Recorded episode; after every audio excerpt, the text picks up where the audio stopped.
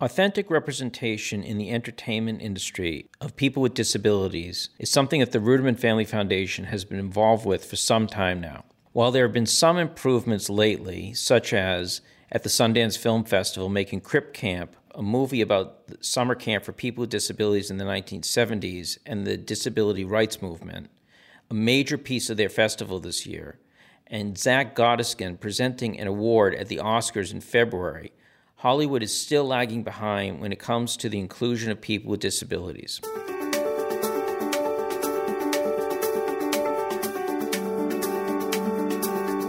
All Inclusive, a podcast on inclusion, innovation, and social justice with Jay Ruderman. I'm Jay Ruderman, host of All Inclusive and we have with us today two people who have always made inclusion for people with disabilities an important aspect in their movies. Acclaimed filmmakers and Morton E. Ruderman Award and Inclusion honorees, Peter and Bobby Farrelly. I'm also excited to announce that we're running a giveaway right now to spread some joy during this season. From December 14th to January 15th, we're giving away one iPad per week for five weeks. That's five iPads. To enter, you simply go to my Twitter Instagram or Facebook at Jay Ruderman. Follow me and comment on the weekly contest post with the hashtag All Inclusive iPad Contest to enter to win. We'll draw a random winner each Friday, so enter now. You must be 18 or over and in the United States to participate. Okay, so welcome, uh, Peter and Bobby. And um, you guys grew up in Rhode Island and became acclaimed filmmakers. Tell me how, how it happened. How you guys started out and, and how you got into the business. The general way we tell the story is we had the uh, uh, ability to fail a lot early on in life.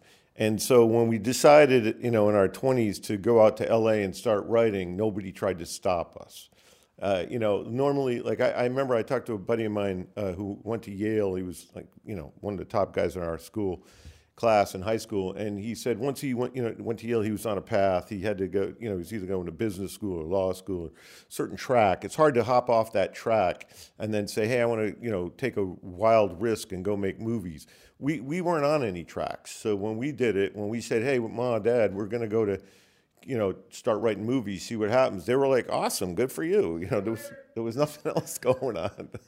So that was kind of our advantage, honestly. Like I, I always, I always tell kids when I speak at high schools and colleges that, you know, success can, I mean, failure can be your friend a lot. You know, it, it pivots you, it changes your direction in ways that may ultimately turn out well for you. But also, as, as you know, when we were in high school and college, Pete, I remember that you know you you were studying accounting, or yeah. you know, and I was studying geology in college. Like we had no idea that ten years later we'd be filmmakers. We we literally didn't. It never even crossed our minds.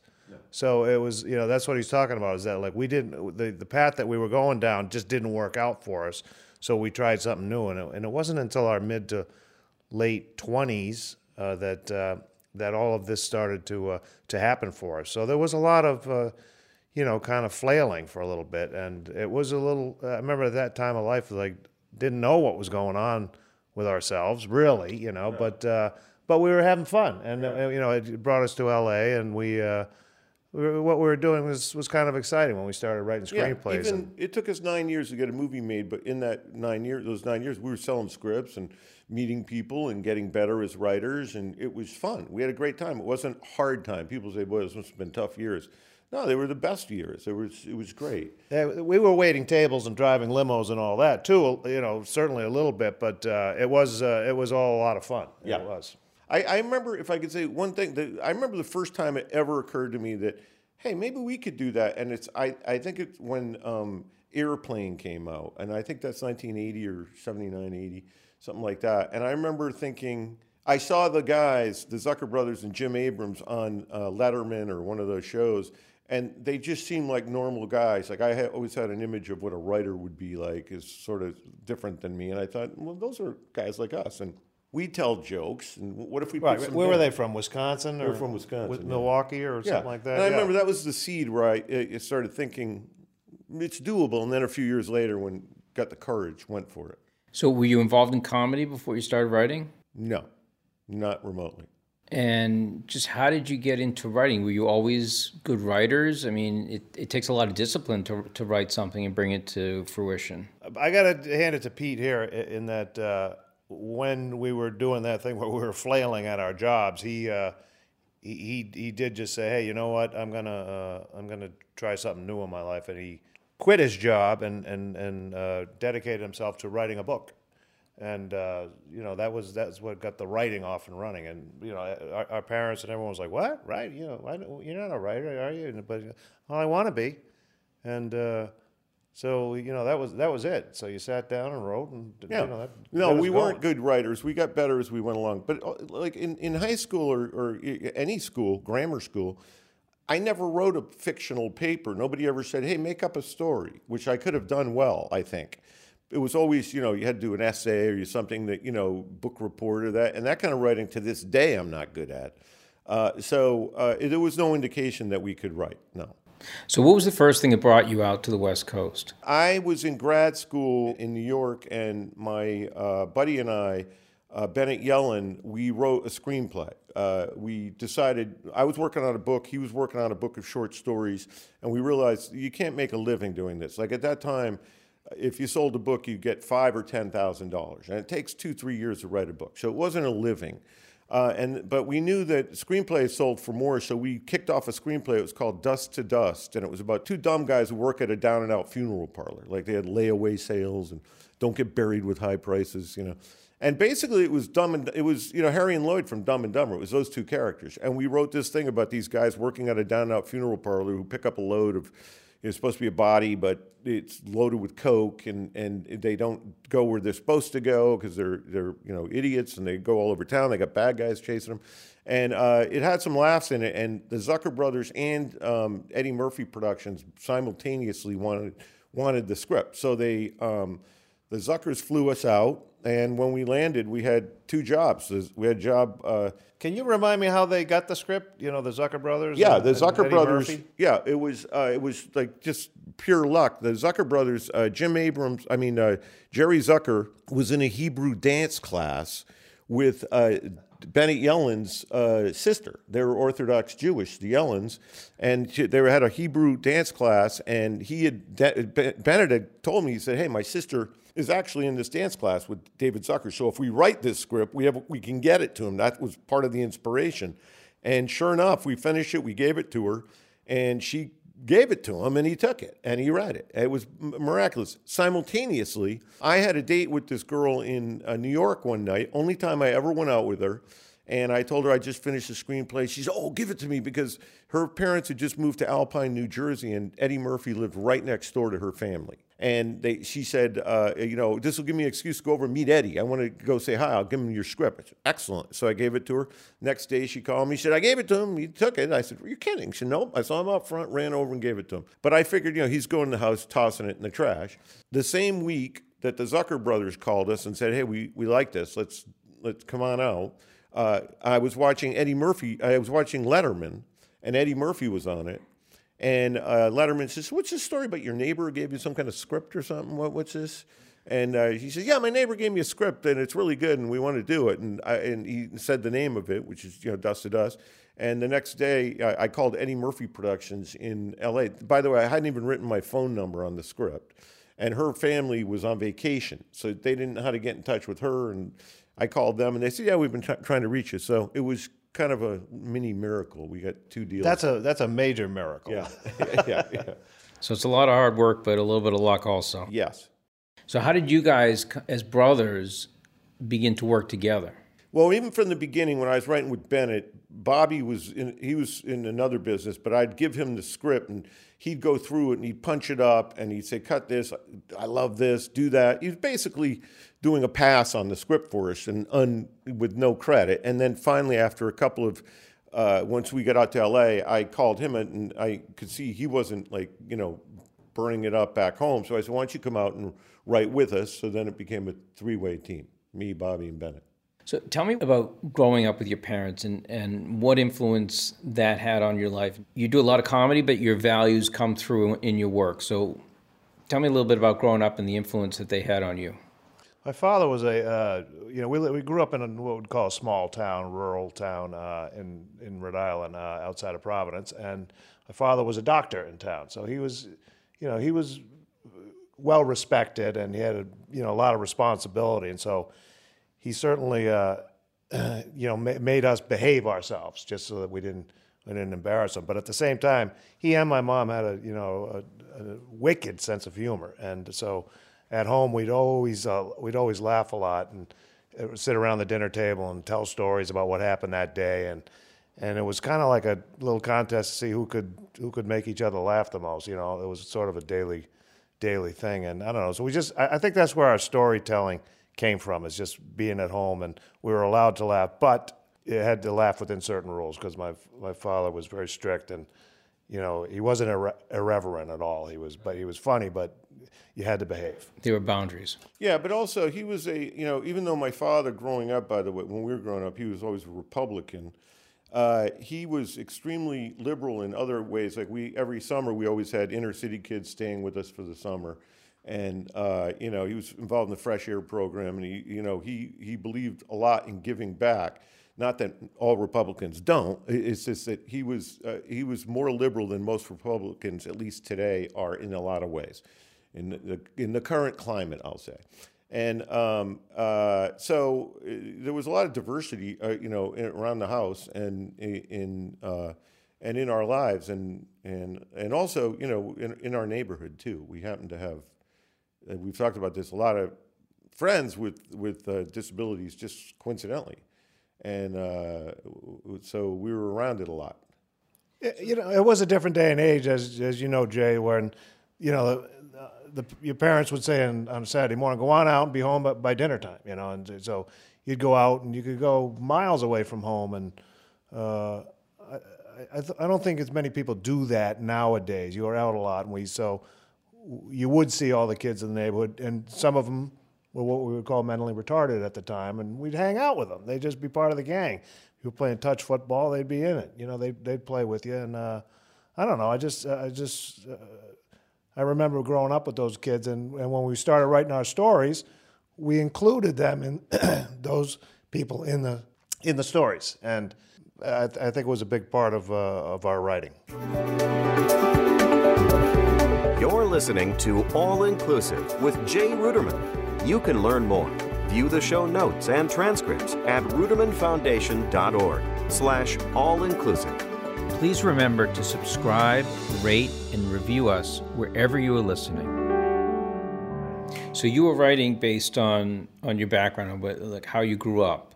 There was no like ideological agenda, like saying, you know, listen, I, I really want to uh, push this element of including people with disabilities in, in our in our writing in our movies. Just sort of came naturally. Definitely not ear- early on. I mean, we didn't think like that, and it was when it was brought to our attention that we hadn't been using enough people with disabilities early on in our careers. Um, we realized that was an oversight, and then we started. Yes, then we were aware. Just and, and not in a huge way. It just in a way where just be you know fair. You know, twenty percent of the population has disabilities, and if you don't have uh, something like that in your movie, it's not a real world for one thing. And we were trying to write reality. You know, we wanted people to recognize the, the world they were in. So it just seemed natural to us. Um, uh, but uh, and and then we were aware of it, but not that aware. We weren't, you know, making a huge statement. I will say that. We No, were first no, trying to entertain. Right. But you were receptive to those conversations. You weren't just blowing them off. Because I think a lot of people would blow them off and say, "Okay, yeah, you're telling me there's not enough representation, but okay, not my issue. I, you know, I'm I'm doing something else." No, and it was it didn't take much. Like you know, it was one friend of ours who's quadriplegic, who I was with when he broke his neck, Danny Murphy, who said after Dumb and Dumber, "Hey, what's going on?" You know, I didn't see a lot of disability in there, and we, I was like, "God, you're right," and that you know that changed it right then. We just uh, you know we and and also because we were very comfortable. We had two friends who broke their necks in high school, and Danny Murphy and Peter Bohack, and so we had wheelchairs all around us. Everybody was in vans, you know, going to parties and stuff like that. It seemed, of course, you'd have to do that. We just hadn't done it the first time. We weren't thinking about it. So Danny ended up being in a lot of your movies. Yeah. He wasn't a, a, trained actor. I mean, where did the decision come from to say, okay, you know, I think you should be in our movies? Well, I think it was that day when, when he, he said, hey, how come there's no one with disabilities in your movie? Then we said, all right, fine, you're in the next one. And well, so we kind of called start, him out. We said, start acting, you know. Yeah. but, and he did. He took, he, he, he took a lot took, of classes. He took uh, acting classes and you know, he, he did what he could do to, to, take it very seriously. He actually he did take it very seriously, and he got he improved a lot too. Yeah, uh, he he ended up doing some stage acting, and uh, you know, he became an actor. He became a professional actor, and uh, but it was uh, you know he it was kind of like putting him on the spot uh, because he was putting us on the spot, and so it, it, it, worked out well. But also, we learned a lot from him because he moved to LA to act after he really got the bug and wanted to do it. He moved to LA, and then we started realizing how difficult it was because he was our friend. He he would go. First of all, it's almost impossible uh, uh, rare when someone uh, in a wheelchair would even get an audition, you know, and uh, and if he did, most of the time he would or not most of the time but a lot of the time he would get to the audition and they'd have to come out and audition him out on the sidewalk because he couldn't get in the building. It's like they literally didn't have the accessibility to get him in the in the building and up the stairs. So they'd come out and he'd be doing he'd be you know auditioning in you know right on the side with people walking back and forth. It was awful. And uh, so that that it was that opened our eyes and he's not the only person. I mean, you've included many different actors with disabilities yeah. and throughout your career in, in your films. Um, at what point did you guys say, okay, well, you know, re- we're really um, leading in this business in terms of having more authenticity of, of disability in our film? We never thought that. We uh, never. Uh, today was the first day. yeah. you know, well, from thanks. you. Yeah. No, uh, honestly, you guys are recognizing it. I, I guess. We never did. We never said, "Hey, this is what we're doing, and we're good at it." And and we don't deserve it, you know, because honestly, we haven't done much. We put some people with disabilities in the movies, but that is like I can tell you, unfortunately, like thirty stories of people with disabilities who we tried to help, like get a pro- project off the ground or get this going or get and didn't succeed. Uh, you know, putting people in movies is the easy part of what we're trying to do and it's been an uphill climb. It's been, been an uphill uh, climb for all of these things. So we, we don't see ourselves that we, we we're just trying to make them represented fairly, and and that's it. Yeah, you know this business, Jay. Anyway, I don't care if you're completely able-bodied uh, or not. It's very difficult. You, it's very difficult to find work. It's very difficult to get work and and to keep work. You know, keep working. And uh, so these guys from the disability community, they don't even get a chance to audition to do that. But but even if they do, it doesn't mean they're going to they're going to get a role or or find a good part. It's it's just there's so many people trying for so few parts that it's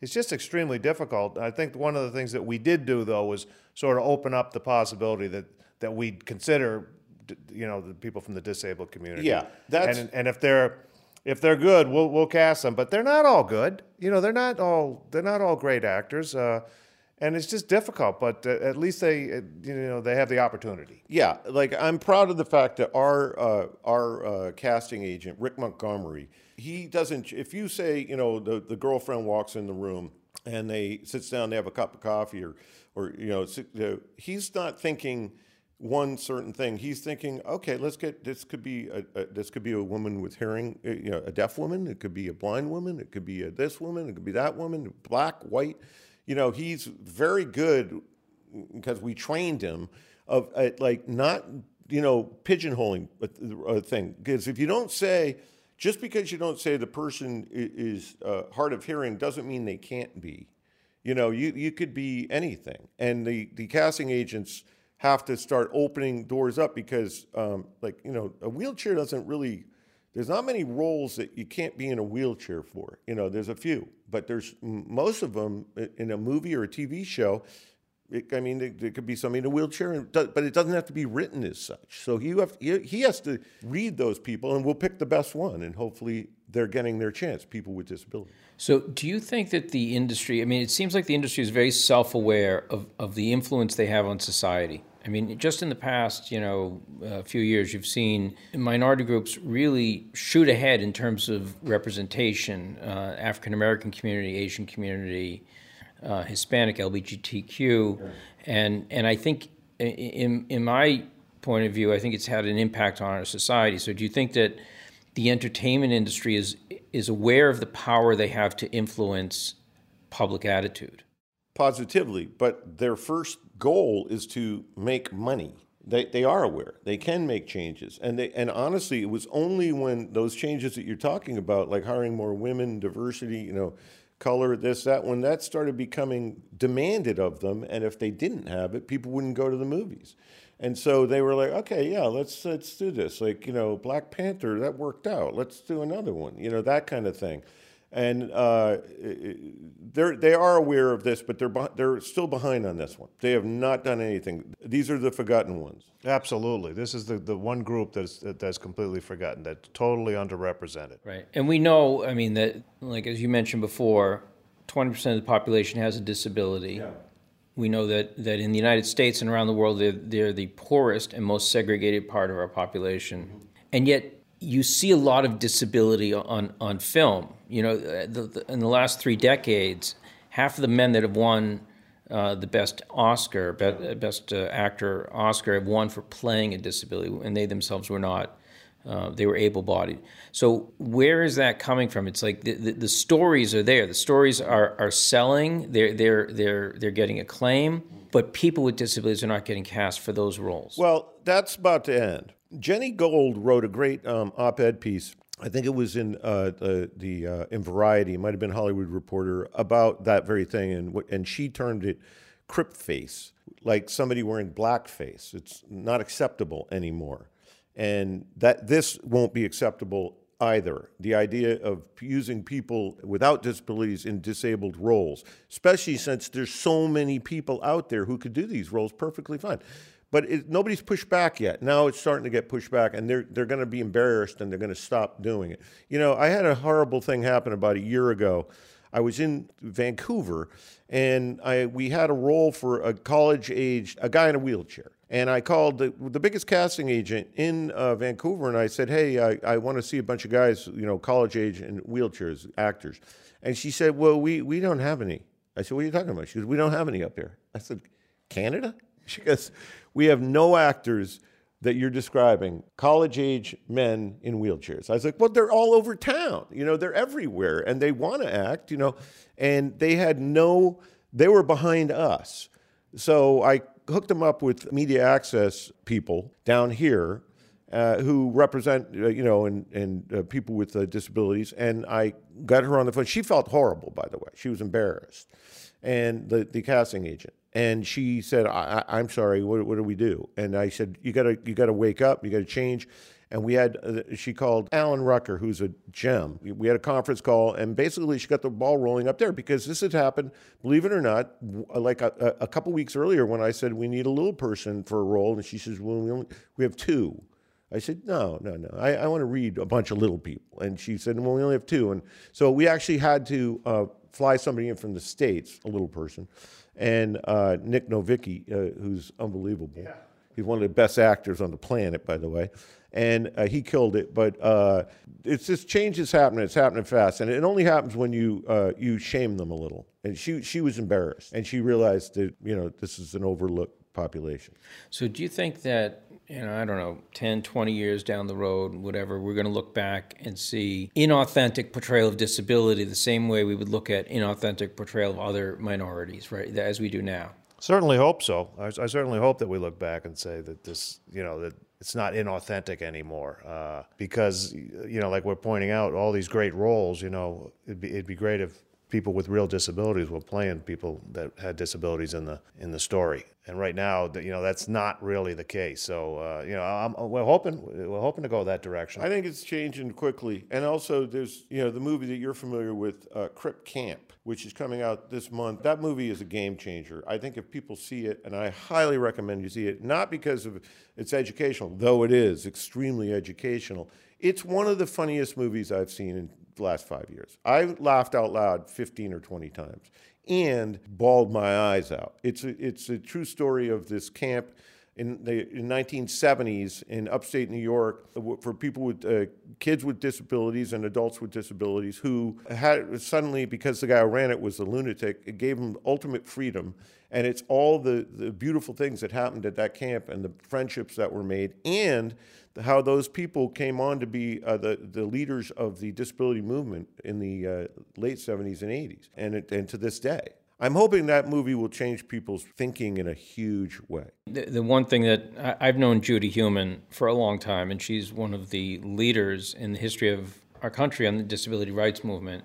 And there's so many things. You know, she's one of the people that were that was at the camp and, and became a leader uh, in the movement. And there were so many things I didn't know about her. I mean, there there was a full fledged disability rights movement in this country in in the 70s and 80s, and I think so many people are, are not aware of it yet it's, it's a movement that existed and i think that, that great thing about crip camp and i hope a lot of people see it is they have the actual footage not only of these kids young kids who are teenagers or younger at camp but then as they move through life into their 20s and 30s and become major activists. This is going to be a historical document i predict forever because of the footage it's unbelievable the footage. It was also uh, uh, Jim uh, LeBrecht uh, directed it, and he's in it, and he's. It, it's just one of the most. Um, uh, the Obamas pr- uh, helped produce it. That's correct? right. So yeah, I mean, it's gonna. It's gonna, people it's, are gonna want to check it out. It went it right to my top three documentaries of all time. Wow. Yeah, it's up there. American movie. If you haven't seen it, see it.